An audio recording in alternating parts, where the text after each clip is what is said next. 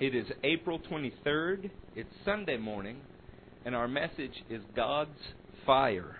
And uh, Judah Benjamin Stevens is going to read us a scripture. It comes from Luke, the 13th chapter, and the 49th verse, and he's going to read down through 51. There you go, son.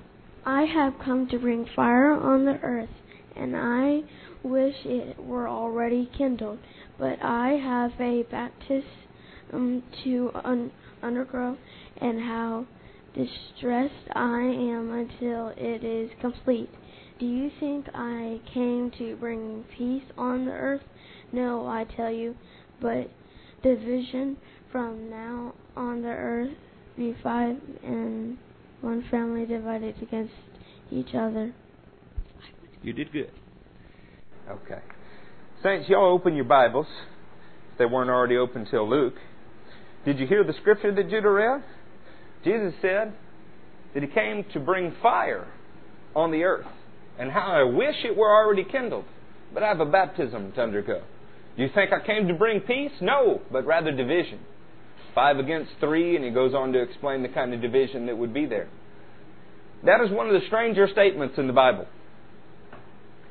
When you read your books on Bible difficulties and commentaries on the verse, that's one that you'll hear a variety of things about because, frankly, people just don't know what to do with it. How can Jesus wish that fire were kindled on the earth already? And what was his baptism that he had to undergo? Uh, truthfully, I hadn't planned to talk about that verse at all, but it came to me during worship, and I thought it'd be good that Judah read it. After we get through talking about the fire of the Lord this morning, I think you'll understand what Jesus was talking about. Fire of the Lord is a unique thing in the Bible. You know, in the ancient world, there probably was not anything that was more powerful than fire. You know, it was both the most destructive force that you could have, and it was also a source that sustained life.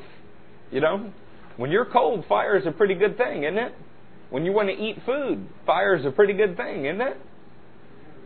But when you go to war, what could be more destructive than fire? You know, they say that Greek fire changed the scape of warfare. That they had a fire that was made out of things that when you poured water on it, it only caused it to increase. How awesome was that? Can you imagine going to battle knowing that somebody could put fire that you couldn't put out? Period. A fire that couldn't be quenched? An unquenchable, consuming fire? What an awesome, powerful thing. In the ancient world, fire was the atomic bomb of their day. Doesn't that make sense to you? Well, turn with me to Exodus 3. And we got a small group this morning, so y'all are going to have to stick with me. In Exodus 3, we hear the call of Moses. And starting in the second verse, you see there, oh, y'all's pages are still turning, so I'll wait. You there? You see in Exodus 3, verse 2, there the angel of Yahweh, or the Lord, appeared to him in flames of fire from within a bush. Moses saw that though the bush was on fire, it did not burn up. When Moses was feeling a call to the Lord, when the Lord wanted to appear to Moses in a way that caught his attention, he chose fire. And he chose fire for a reason. You know, there was fire only one time prior to this mentioned in all of the Bible. That's quite a statement, huh? We've got all of the chapters of Genesis, and it's only mentioned one other time. It's when Abraham carried the fire and the knife to kill his son. Peculiar events fire shows up at in the Bible. But when God wants to reveal himself to Moses, he reveals himself in a fire that doesn't consume the bush that it's burning in. God didn't need any fuel for his fire. He's fire all by himself. God didn't need anything else to help him exist. He was there all by himself. But all in all, what this is, is a supernatural fire. On the day that Moses was called, the man who would bring God's righteous instruction to the earth through the law, God was revealed to him as a fire and a supernatural fire. Flip a few pages. Go to Exodus 13. See if we begin to see a pattern here. You know, if you want to better understand the newer covenant, if you want to better understand the words of Jesus and the teaching of the apostles, the best way that I know to do that is to get a better grasp on the older covenant, which they so adequately understood. The reason that we don't understand most of the prophecy that is given to us, the reason that we have difficulty with Jesus' words or Paul's words at times, is one reason only. We've neglected to bury ourselves, to submerge ourselves in the 39 books of the Older Covenant that was the only Bible the church had for nearly 200 years. For nearly 200 years, that was the only Bible the church had. Oh, various areas had uh, circulations of handwritten letters from the apostles. But the book that they all leaned on, the book that formed the foundation for revelation, and the book that they judged the letters that were being circulated by, was the Older Testament called the Tanakh. That makes a difference. When we begin to understand that, the words of Jesus come to life. When we begin to understand that, all of a sudden, even the New Testament imagery begins to look clear. In Exodus 13, y'all are there by now? Verse 20. By day, Yahweh went ahead of them in a pillar of cloud to guide them on their way, and by night in a pillar of fire to give them light so that they could travel by day or night. Neither the pillar of cloud by day nor the pillar of fire by night left its place from in front of the people. When God appeared to Moses, he appeared as supernatural fire. When God led Israel for 40 years in the desert, he appeared before them both day and night as fire. During the day, it looked like a cloud of fire, and at night, it looked like a pillar of fire. But it was fire both day and night. In Exodus 19, you ought to flip a few more pages. The day that the law is given, the day that Israel is given the charge that they would be priests, a kingdom of priests from the Most High God. In chapter 19, verse 16, we see then Moses led the people out of the camp to meet with God, and they stood at the foot of the mountain. Mount Sinai was covered with smoke because Yahweh descended on it in fire. The smoke billowed up from it like smoke from a furnace. The whole mountain trembled violently, and the sound of the trumpet grew louder and louder. Then Moses spoke, and the voice of God answered him. Why did God descend upon the mountain in fire? Why do we consistently see the imagery of God throughout the Older Testament as a God that is a consuming fire? This was the most powerful substance that man was acquainted with. This was a visual image that they would never forget. Indeed, for 1600 years, when they described God or wanted to associate God's presence with them, they described Him as a raging, burning fire. Now, some of you that have experienced a Pentecostal experience, your minds may already be jumping forward several hundred years, even nearly 2,000 years, to a time period where God's holy fire once again answered men's cry. But if you don't understand the previous 1600 years, you may miss the significance of fire falling on a day of Pentecost. People have argued the paintings through the Middle Ages have showed weak, emaciated, effeminate men with great big eyes and tiny little mouths and dainty little hands and little candles flickering over their head. This was not the imagery that the Jews had in mind of God's fire. This is not what the Jews were looking for and it was not what God did on the day of Pentecost. We would totally miss the significance if we saw it in that way. Moving on from Exodus 19, looking at Exodus 24. You like that? I put these in chronological order for you. Not really chronological, but in the order of your books. In Exodus, I do that when I have 10 pages of scriptures I want to cover. In Exodus 24, verse 15, when Moses went up on the mountain, the cloud covered it, and the glory of the Lord settled on Mount Sinai. For six days the cloud covered the mountain. And on the seventh day the Lord called to Moses from within the cloud. To the Israelites, the glory of the Lord looked like a consuming fire on top of the mountain. Is there any doubt in your mind that the Israelites associated the glory of the Lord with fire? There should be no doubt at this point. This was not enough, though. Israel had several structures in ancient Israel that were said to be temporary dwellings for God because this whole human drama began with man walking with God in a garden. And the problem was man became estranged from God and that he was thrown out of a garden. So throughout this restorative relationship, where Israel is portraying the revelation of God on earth, what we see is God dwelling with them in some way. Because the point and goal of this book is to show man how to become a suitable dwelling for God. To show man how he can again dwell with God on the earth. Not in heaven, not in some faraway place, but on the earth where man was put to rule and reign with God as an agent of God. That's why the book starts in a garden and the Newer Testament finishes in a garden. That wouldn't make very much sense, the 20th and 21st chapter of Revelation, if you didn't have a Genesis, would it? We have one contiguous revelation from the beginning to the end, and the imagery is consistent. The allegory is consistent. The symbols are consistent because God is trying to make himself abundantly clear so that it can't be missed. Saints, he took an entire nation and used them as an object lesson so that the history books couldn't even miss it. That's amazing. He didn't just choose one or two select people. He chose an entire nation and shaped and formed their culture so that they would display his glorious wonders, whether they wanted to or not. That's powerful. That's a great big God, isn't it? What was the first dwelling on earth, a temporary dwelling that God was said to dwell in?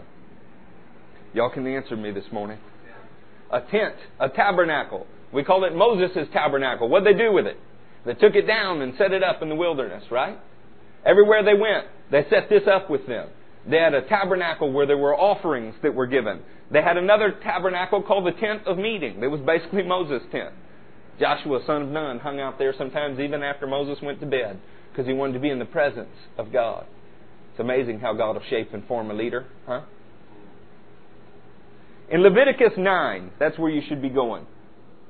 You see something powerful happen. This tent, the apostles pick up on later. In 2 Corinthians 5, Paul calls your body a tent. Where did he get that terminology? Why did he use it? He was a Pharisee of Pharisees. The man was learned in the Scripture. By the age five, had the first five books of the Bible memorized. Somewhere before the age of 13, had 39 other books of the Bible memorized. And he was just one of thousands of Jews that had committed themselves to this kind of life. But he excelled beyond them all because his zeal was unparalleled. What a perfect guy to write the Newer Testament, don't you think? Somebody perfectly founded in the older, adequately able to put anybody with a misunderstanding of the law in their place. And he did a good job. Most of his epistles focus on that. Y'all in Leviticus 9? In Leviticus 9, verse 23, Moses and Aaron then went into the tent of meeting. When they came out, they blessed the people, and the glory of the Lord appeared to all the people. Fire came out from the presence of the Lord and consumed the burnt offering and the fat portions on the altar.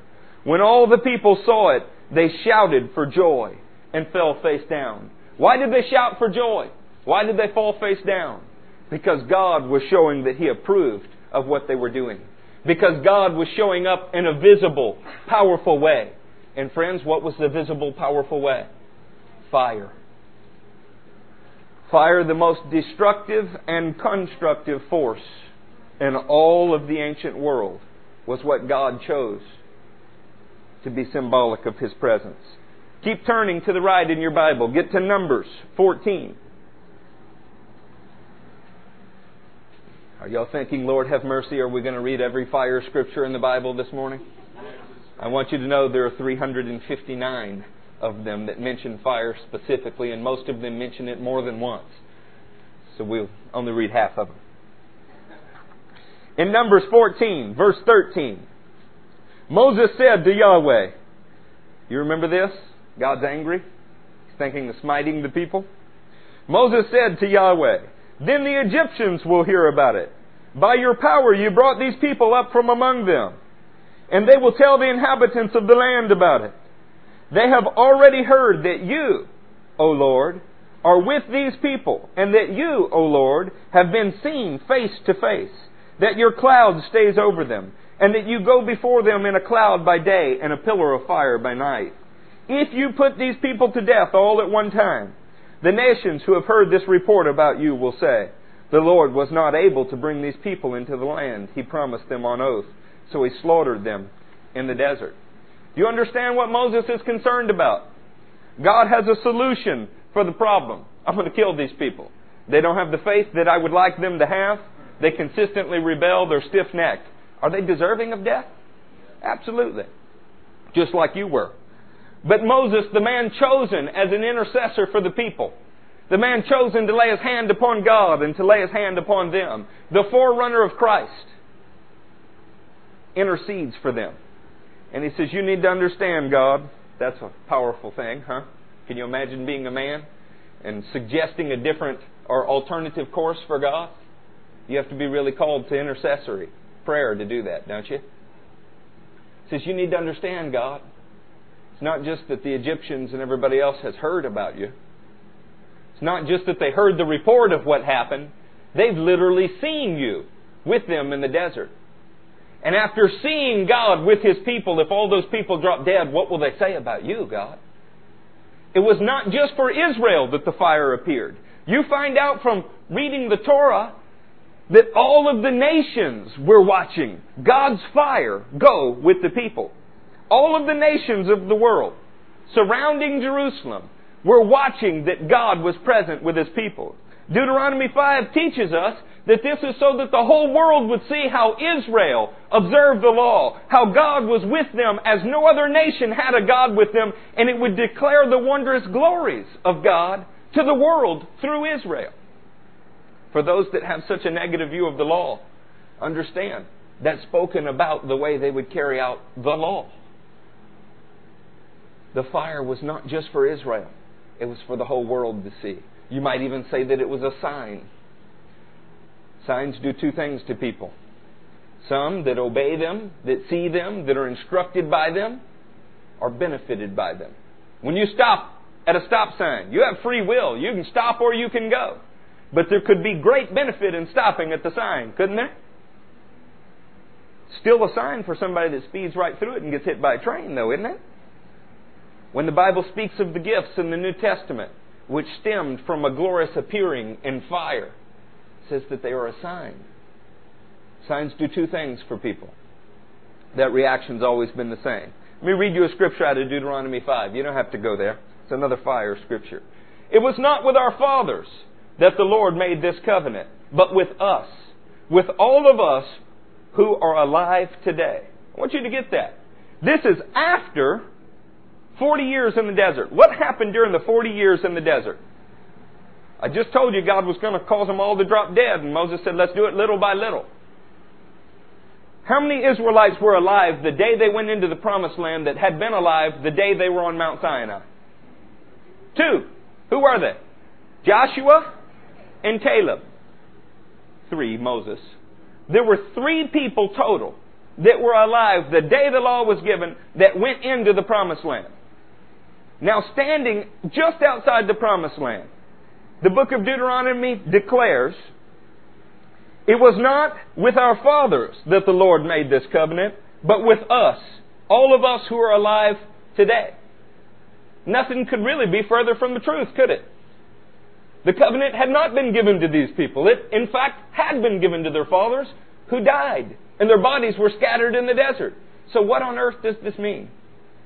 This is a very Jewish way of looking at the Word of God. We need to learn to do it too. Because the covenant was given to their fathers, it was just as if it had been given to them. They don't read that the ancient Israelites came out of Egypt. When they read it today, they read that we came out of Egypt. They don't read that an ancient Israelite did this or that. They read it in the first person as I did it. In fact, even when the Ten Commandments were given, what's the very first of the Ten Commandments? Come on, saints. Y'all can talk to me. You shall. When these words are given, he didn't say y'all like he was from the south. He didn't say you guys like he was from the north. What did he say? You. Very personal. Given to each and every Israelite because this word is for you, you Gentile graft-ins into Israel. It was personal. That's why when they're standing outside the promised land, they're saying it's not as if this covenant was given to our fathers and didn't work. It's just like it was given to us this day. Because the word for them was living and active and sharper than any double-edged sword. And their God was the same yesterday, today, and forever. That's where the New Testament writers get the idea. In any case, the rest of Deuteronomy 5 says, The Lord spoke to you face to face out of the fire on the mountain. And at that time I, this speaking of Moses, stood between the Lord and you to declare the word of the Lord, because you were afraid of the fire and did not go up to the mountain. This fire represents God's presence, and God's presence causes two reactions in people. One is a drawing, a love, and awe because you know this is your Maker. And another is a feeling of unworthiness and fear because you know that you're not right to be with your Maker. This is at least before Jesus had credited the believers with righteousness. They cried out for something that day. Do you remember what they cried out for? Moses, Moses, somebody has to intercede for us. It's not good that we hear the voice of God and see his fire. If there was somebody to make intercession, you go, Moses, you go. Deuteronomy 18, Moses said, What you said was good that day. God is going to raise up a prophet like me. You listen to every word that comes out of his mouth, or you will be cut off from the people of God. In the first chapter of John, some of the apostles, then disciples, actually then brothers, not even disciples, said, We have found him. We found the one Moses spoke about, the prophet, the one who would see God face to face, the one who would behold God's fire, that would speak to the people for God and to God for the people. What a powerful thing. You think of these as New Testament themes. They're not. They're not at all. Israel still has these hopes. In 1 Kings, you have the familiar story of Elijah. He says, The God who answers by fire, He is God. Where did Elijah get that idea? Because as his nation was founded, as they learned to walk with God quite literally, being told that their sandals would not wear out, they followed God's presence in fire. There should be no doubt in anyone's mind at this point that they saw God as fire. David cried out to God in 1 Chronicles 21. You don't have to turn there. You can write it down if you take notes. There was a plague because of David's sin that had come upon Jerusalem. And in 1 Chronicles 21 verse 25, says, So David paid Araunah 600 shekels of gold for the site. He was buying a threshing floor, a place where you thresh wheat. David built an altar to the Lord there and sacrificed burnt offerings and fellowship offerings. He called on Yahweh, and Yahweh answered him with fire from heaven on the altar and burnt up the offering. When God wanted to show that something was pleasing to him, when God wanted to show that sin had been remitted in this case, that His presence could dwell because He had found a right heart. Though there was great sin in David's case, he had slept with a woman that was not his wife. He had killed a man, murdered him because he wanted his wife. And a plague had broken out upon the people. But when God wanted to show that the sin was being taken care of, that God's presence could in fact dwell with David, he showed up in fire and received his offering. I would say that's powerful imagery, wouldn't you? In fact, David's tabernacle is said to have had sides on it. It was put on the temp on the uh, Mount Zion, and the sides of the temple were rolled up so that people could see something. You know what the nations were supposed to see as they went by Mount Zion? They were supposed to see the glory of the Lord within the temple. Now, what did I read you earlier? To the Israelites, the glory of the Lord looked like fire. So, what do you think the nations were seeing? Well, when the Israelites followed Moses, they saw Israel following a cloud of fire. When David set up a tent on top of Mount Zion that we call David's tabernacle, a time period where God's presence would be inside of a tent, and joyous worshipful warfare would be going on as Israel subdued the nations. This sounds a lot like the church age, doesn't it? the nations would go by and they would see the sides of the tent rolled up and they would say, There is a God in Israel. We can see him. He is a consuming fire. The most constructive and the most destructive force known to ancient man.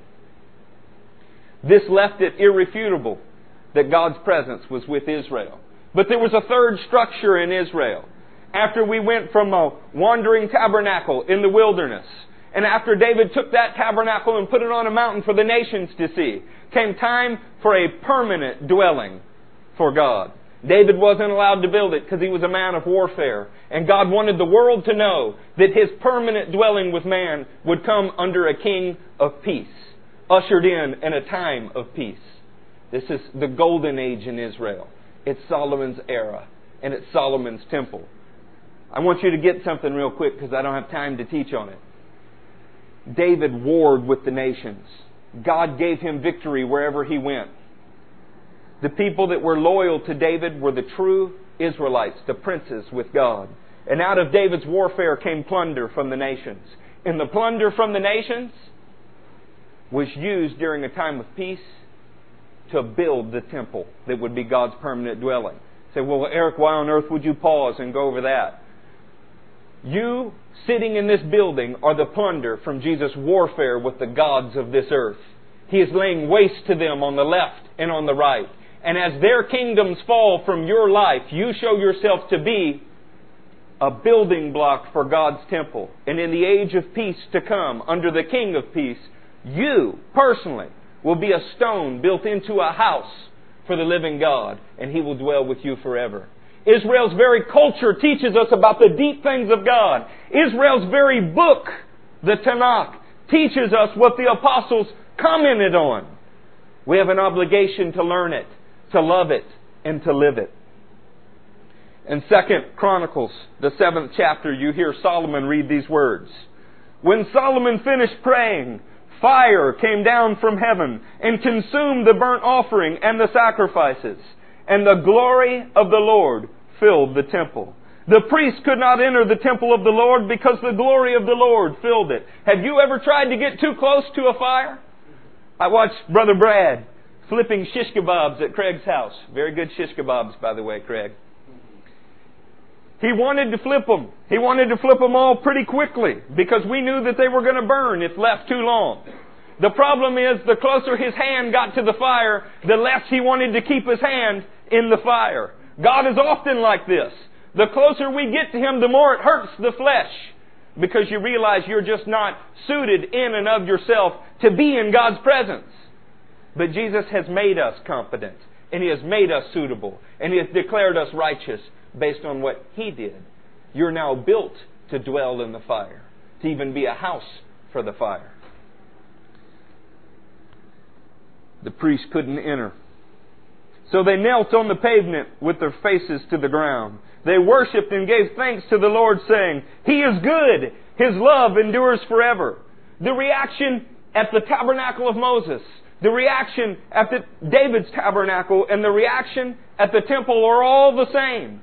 The people equated God's fire with the presence of God. And they said, it's good! And they were excited. Some fell down while others stood up and worshiped. Not unlike our charismatic and Pentecostal worship services today. The reaction was always good because they always saw it as God.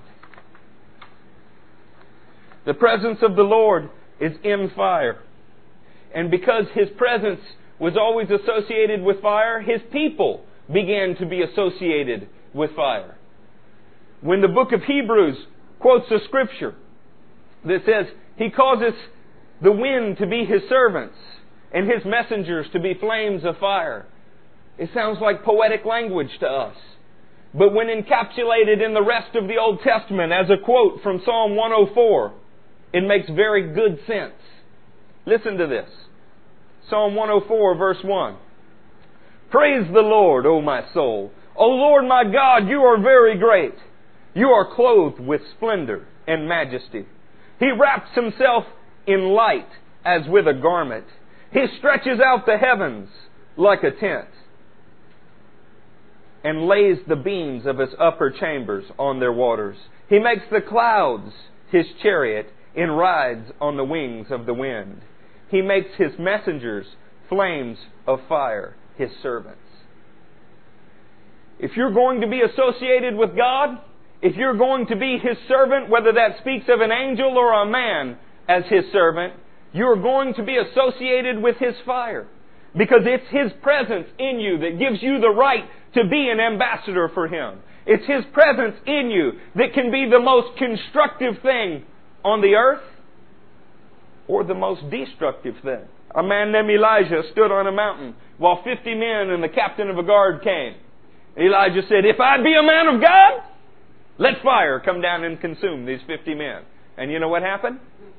50 men died that day.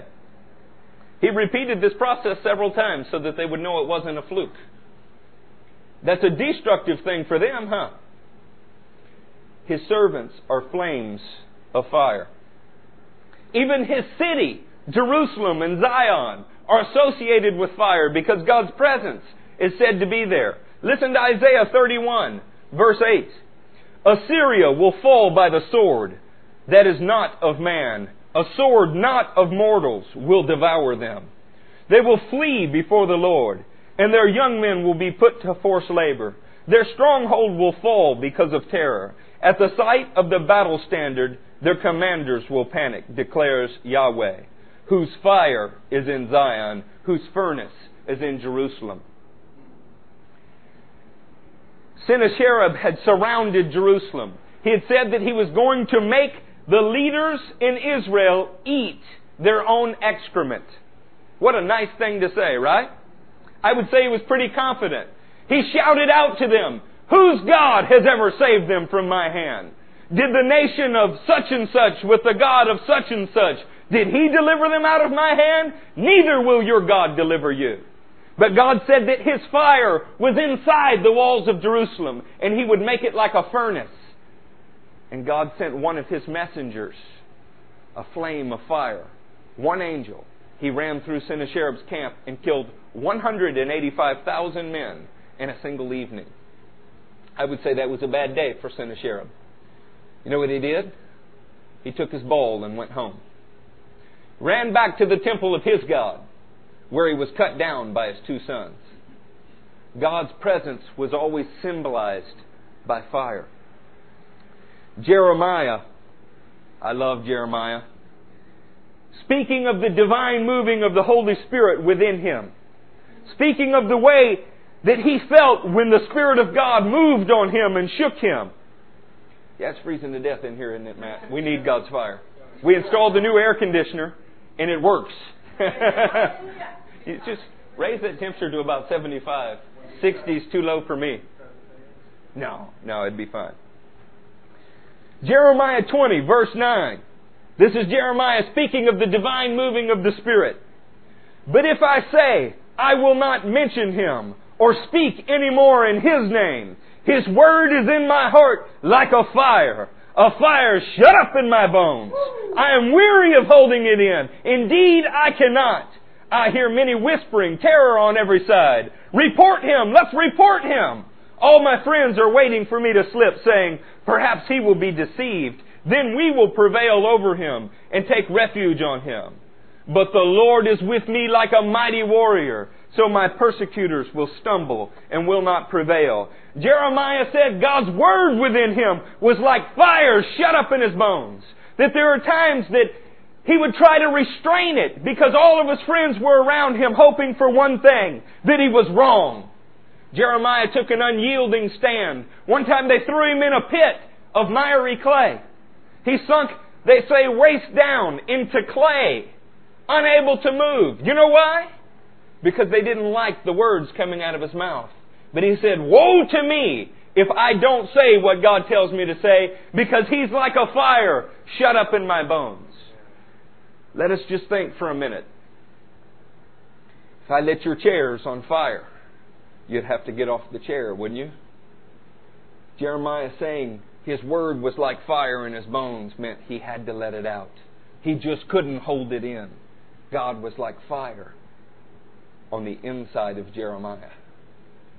That's powerful, isn't it? What was that fire lit in him for? To get him to speak God's Word. I'm just curious. Do you remember why Jesus said they were to go to Jerusalem and wait? Do you remember what he said? Power. Because dunamis, Greek, power will come upon you, and you will be my witnesses in Judea, Samaria, and to the ends of the earth.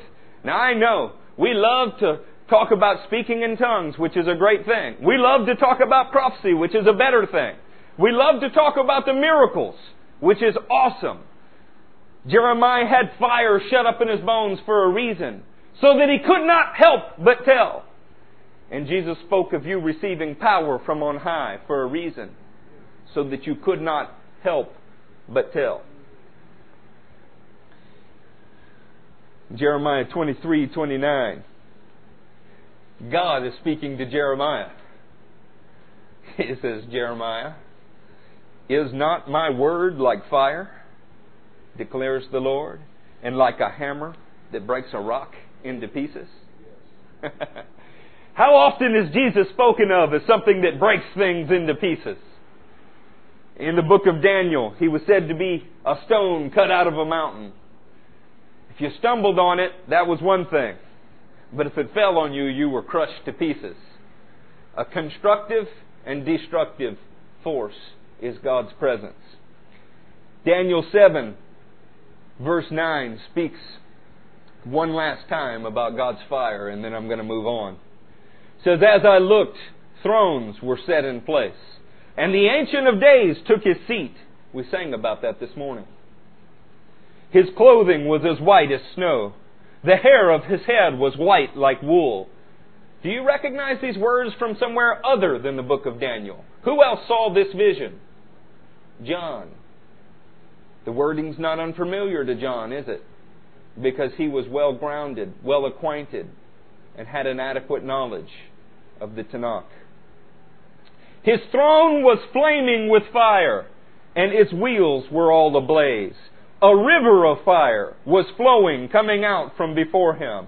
Thousands upon thousands attended him. Ten thousand times ten thousand stood before him. The court was seated, and the books were opened.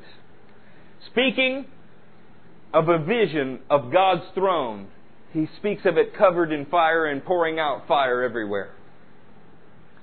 The most constructive and destructive force on the planet. Well, let's talk about that for a minute. Let's look at some destructive force that has come from God's fire. You remember in Leviticus 9, we had God's fire filling Moses' tabernacle. Do you remember that?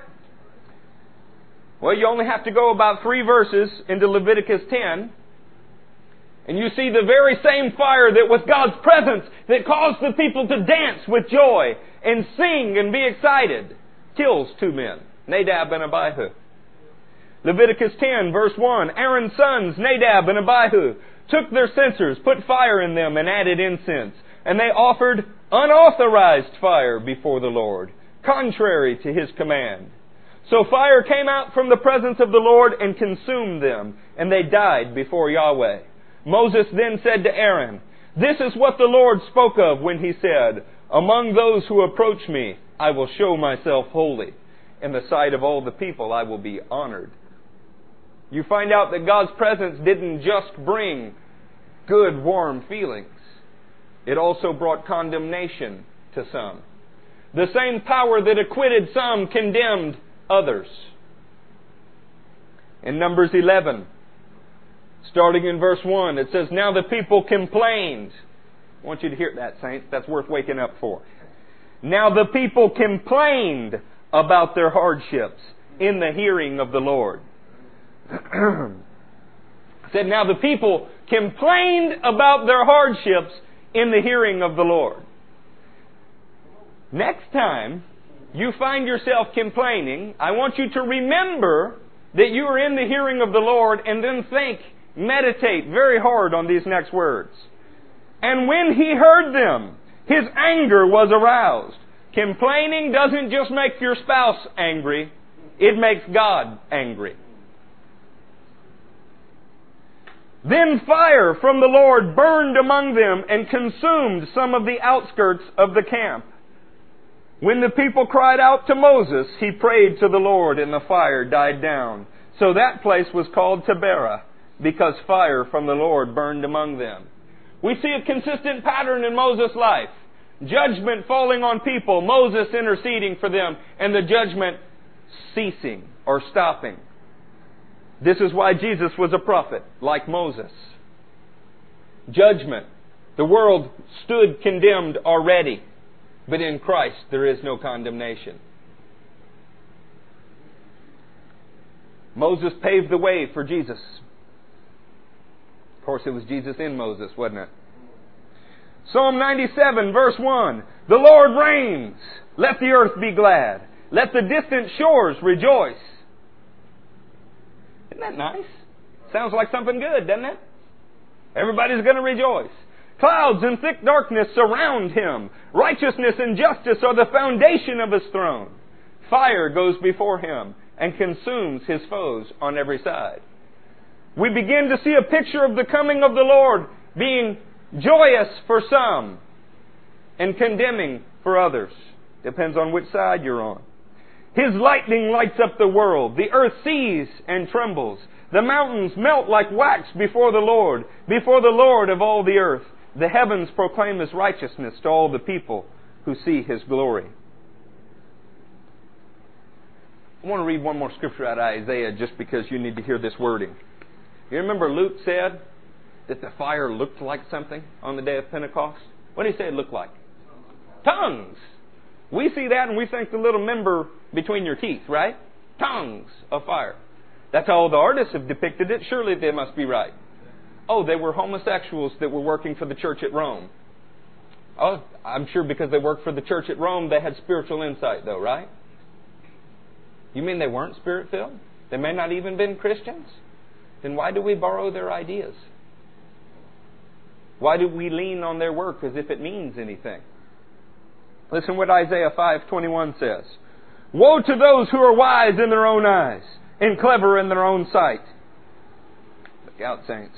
Woe to those who are heroes at drinking wine and champions at mixing drinks, who acquit the guilty for a bribe, but deny justice to the innocent. Therefore, as tongues of fire lick up straw, and as dry grass sinks down in the flames, so their roots will decay, and their flowers will blow away like dust. For they have rejected the law of the Lord Almighty and spurned the Holy One of Israel. How did God describe his judgment there? Tongues of fire. Do you think there, in that context, we're talking about a little thing that bounces between your teeth? Probably not, huh? What might a tongue of fire be? You ever seen fire that is raging and how it curls out in every direction and whips back and forth and stretches out and is constantly moving and changing? Tongues of fire licking up something speak of the way that the branches of fire reach out and strike. Reach out and strike. That's a little different image than a little flickering candle above someone's head, is it not? Tell me something about mighty rushing wind. What does that sound like? Have you ever been next to a building that is burning down? Have you ever been next to, have you even played a video game where a flamethrower is on it? What does it sound like? Wind. Crackling, powerful wind. Where did the Hebrews get this imagery? What is Luke writing about? Why did he choose the words that he chose? Hmm. Fire always serves a dual purpose.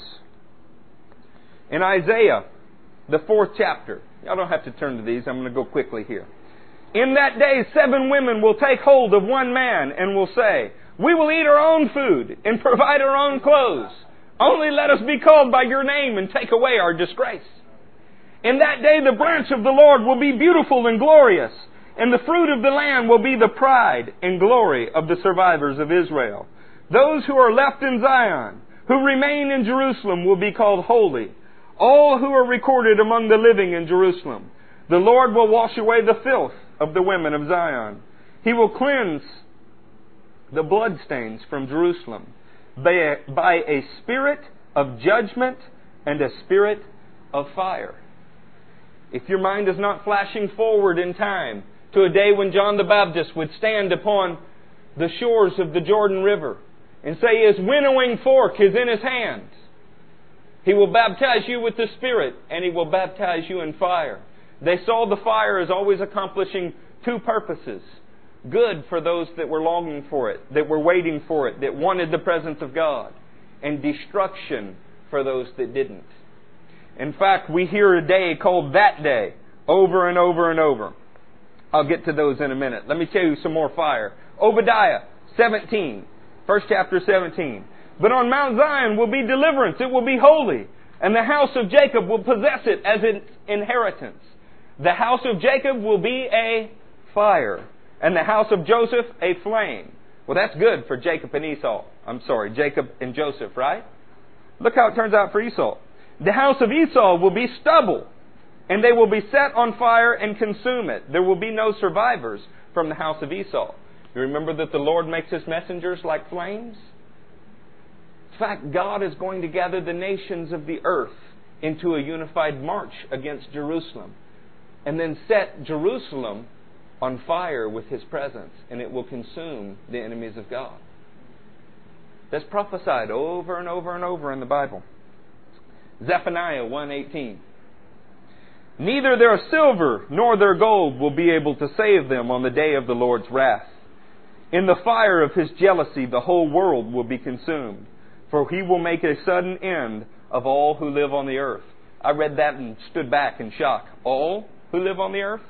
I love God for the progressive revelation. To Zephaniah, it looked like everybody on the earth got burned. But there is always a remnant who were looking forward to his fire, who were rejoicing at his presence.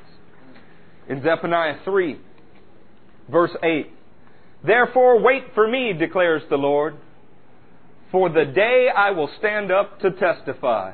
I have decided to assemble the nations, to gather the kingdoms, and to pour out my wrath on them all of my fierce anger. The whole world will be consumed by the fire of my jealous anger. Then I will purify the lips of the peoples, that all of them may call upon the name of the Lord and serve him shoulder to shoulder. Find out that it's not everybody who gets burned, but those who were not waiting for the Lord's testimony in fire. God answered Elijah by fire when he wanted to show the nations who was God. He answered Moses by fire. He answered David by fire. He answered Solomon by fire. In fact, the last book of the Old Testament, Older Testament, says, Surely the day is coming. It will burn like a furnace. All of the arrogant and every evildoer will be stubble. And that day that is coming will set them on fire. When we sing Set Me on Fire, we don't mean to be set on fire like they will be set on fire. It's the most constructive and destructive force on the planet. The same fire that Zephaniah said would consume the whole earth, Zechariah says something different about. Zechariah 2, verse 3. Then the angel who was speaking to me left, and another angel came to meet him and said to him, Run tell that young man Jerusalem will be a city without walls because of the great number of men and livestock in it. And I myself will be a wall of fire around it, declares the Lord, and I will be its glory within. The fire is coming to consume the enemies of God and coming to protect those chosen by God. That's a powerful thing. Constructive for us, destructive for them. If you ever wondered why Joel says that the day of the Lord is both great and terrible. Peter on the day of Pentecost quotes Joel and says, The glorious day of the Lord. It glorious for Peter. But what is it if you reject God's Spirit? John the Baptist said, His winnowing fork is in His hands. The wheat He will gather into the barn, and the chaff He will burn with unquenchable fire. That's a baptism in fire I don't want. Jesus said in Luke 12 that Judah read before. I came to kindle or to bring fire on the earth. I have a baptism to undergo first. How I wish it were already kindled. I didn't come to bring peace. I came to bring division. Jesus making a way for God's presence. Jesus making a way for us to be justified in God's presence, standing in God's presence, is a great thing for us. But what happens when you find yourself standing outside of it? not such a great thing. in Second Thessalonians. Y'all turn to this one. You ought to know it, but turn to this one. Second Thessalonians 1, the sixth verse. Tell me when you're there. Second Thessalonians 1, the sixth verse. God is just. He will pay back trouble to those who trouble you and give relief to those who are troubled and to us well. What is the subject at hand? God is just, which means there'll be retribution for you. God is just, so He's going to pay back those who have troubled you. When will this happen? When will it happen that you will get your retribution? When will Psalm 58 be fulfilled where David cried out that the wicked would be slaughtered?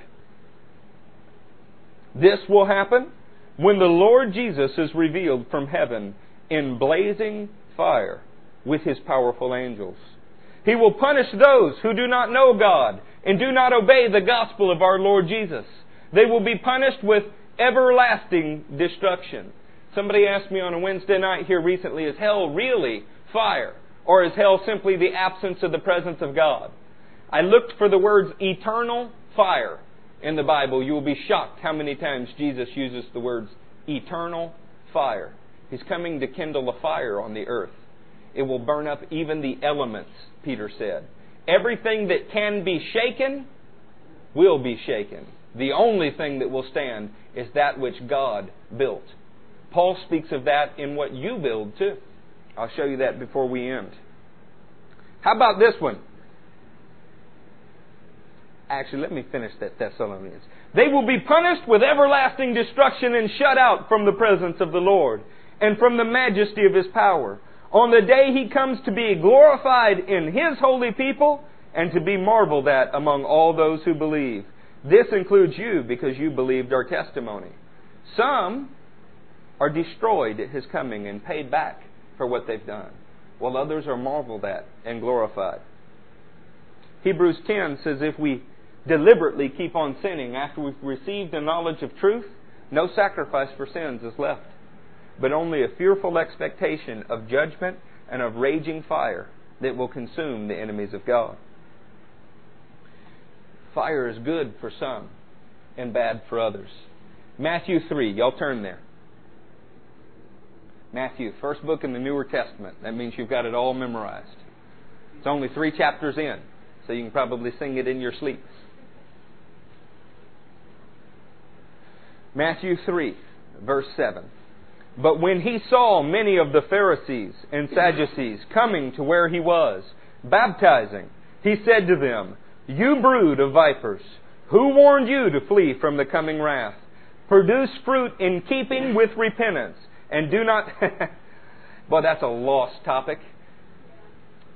On Monday nights, Nick and I go to a Bible study. And one of the underlying currents is do you in fact have to have fruit that shows repentance? If you produce it, they say you're saved. If later you don't produce it, they say you never were saved. These leaders that John the Baptist is speaking to were considered adopted sons of God, anointed in authoritative positions. But if they act like snakes, they're snakes. Doesn't matter whether they were adopted or not. Everybody left Israel, adopted sons of God. And how many made it into the promised land out of that group? Three total. No, actually two. Moses didn't even go. Yeah. How about that? But when he saw many of the Pharisees and Sadducees coming and baptizing, he said to them, You brood of vipers, who warned you to flee from the coming wrath? Produce fruit in keeping with repentance, and do not think you can say to yourselves, We have Abraham as our father. I tell you that out of these stones God can raise up children for Abraham. The axe is already at the root of the trees, and every tree that does not produce good fruit will be cut down and thrown into the fire. This sounds remarkably similar to John 15. Every branch in me that bears fruit will bear fruit. Every branch in me that bears no fruit will be cut down and thrown into the fire. Sounds like there is fire coming. And the fire will divide those who have produced the fruit of the kingdom from those who did not produce the fruit of the kingdom.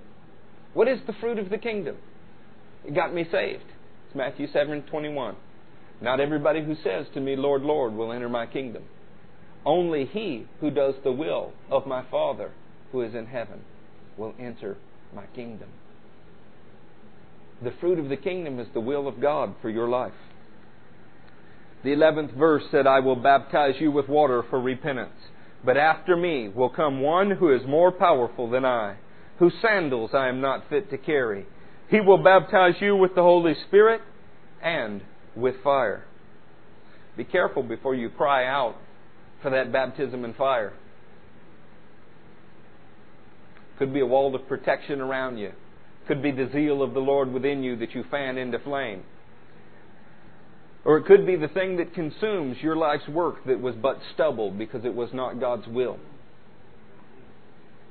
One of the most convicting testimonies I ever heard was of a man who had spent his life in seminary and learning and then in public servants, service, who died and heard a thunderous voice from heaven asking him to give an account for his life. He began to babble on about all of the things that he did. And the voice said, Give an account of your life. So he began to babble on about all the things that he did, and this happened three times. And on the fourth time, the voice said, Which of those things did I tell you to do? That guy's life has dramatically changed. When the heartbeat came back, he had a new fire in him. In Acts, the second chapter, I'm going to read you just a couple verses. I had intended to read you the whole chapter, and as usual, I'm long winded.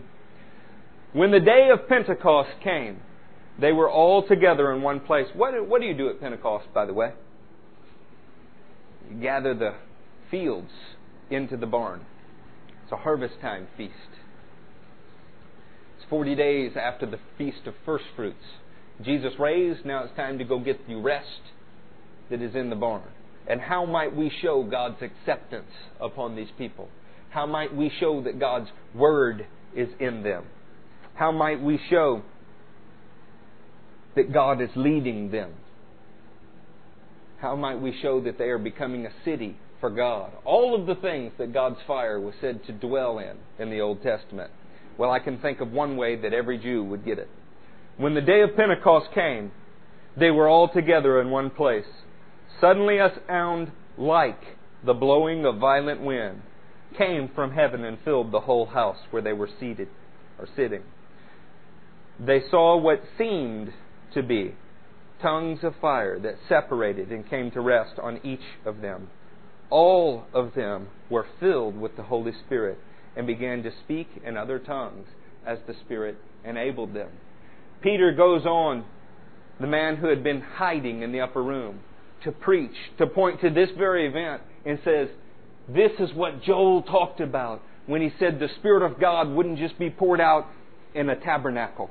It wouldn't just be poured out on Moses' altar. It wouldn't just be poured out on David's tabernacle. It wouldn't just be poured out in Solomon's temple. It'll be poured out and hit all flesh. Peter says this is what this meant. They understood it because they had seen fire in this way. And so many believed that 3,000 were saved in a single setting. 3,000 were saved in a single setting. When he quotes Joel in the 20th, 20th verse of chapter 2, he changes Joel's words. I guess if you're an apostle, you have a chance to do that. Joel said it would be a dreadful day. From Joel's perspective, it was dreadful because he was looking at the horrible, destructive force of the fire that would be coming upon the earth. But from Peter's perspective, he could see it as nothing but glorious. The fire that destroys one protects another.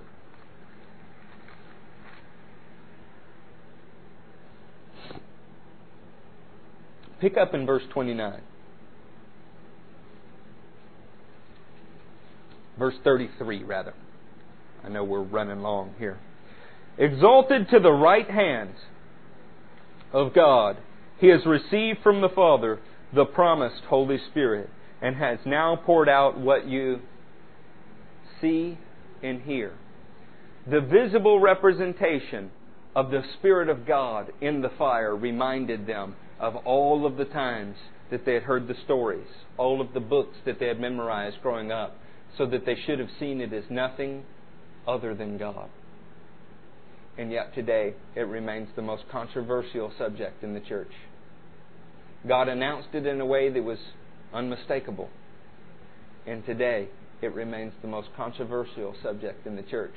God's fire has been dividing since the beginning, and it will divide till the end. Jesus said, I wish that the fire would come upon the earth. I wish it was already kindled. There's something I have to do first. Well, He did His work. The fire is being kindled. How long before it is poured out upon the whole earth? It's not something that I know. But here is something that I do know. 1 Corinthians 3:10 says this. This is one you should turn to if you've got your Bible open. 1 Corinthians 3:10 By the grace God has given me, I laid a foundation as an expert builder, and someone else is building on it. But each one should be careful how he builds, for no one can lay a foundation other than the one that was already laid, which is Jesus Christ. If any man builds on this foundation using gold, silver, costly stones, wood, hay, or straw, his work will be shown for what it is, because the day will bring it to light. It will be revealed with fire, and the fire will test the quality of each man's work. If what he has built survives, he will receive his reward. Reward. reward. If it is burned up, he will suffer loss he himself will be saved, but only as one escaping through the flames. The fire that has begun in you, the fire of God's Word raging inside of you, the power to witness, the power of the presence of God, should be compelling you to build with the right materials. And there's a day when the fullness of His presence will show up with His King. He will fill His people in every way. And the only thing that will survive that inferno is what you did for Him. Isn't it funny that he ended that little passage with, Don't you know that you yourselves are God's temple and that God's Spirit lives in you? I think maybe he was reminding them about that fire. Hebrews 12 is the place we're closing. Hebrews 12, verse 28. Therefore, since we are receiving a kingdom. Therefore, since we are receiving a kingdom, who was that kingdom promised to Israel? And now, by the grace of God, you want to talk about a gospel of grace? By the grace of God, you who didn't labor for it are being included in it. Therefore, since we are receiving a kingdom, we're not going to a kingdom, we're not flying away, we are receiving a kingdom. If I pitch you my Bible, you receive it, right? If you leave where you are and come over here and get it, that's something entirely different, isn't it? We are receiving a kingdom that cannot be shaken. Let us be thankful. And so worship God acceptably with reverence and awe. For our God is a consuming fire. Those are not just neat lyrics to a song. God is a consuming fire. He showed up in a powerful way with the most constructive and destructive force on the planet as his representation for a reason. He will build you up beyond belief, fueling you with his fire that needs no outside sources. Or he will burn you with an unquenchable fire so that there is nothing left.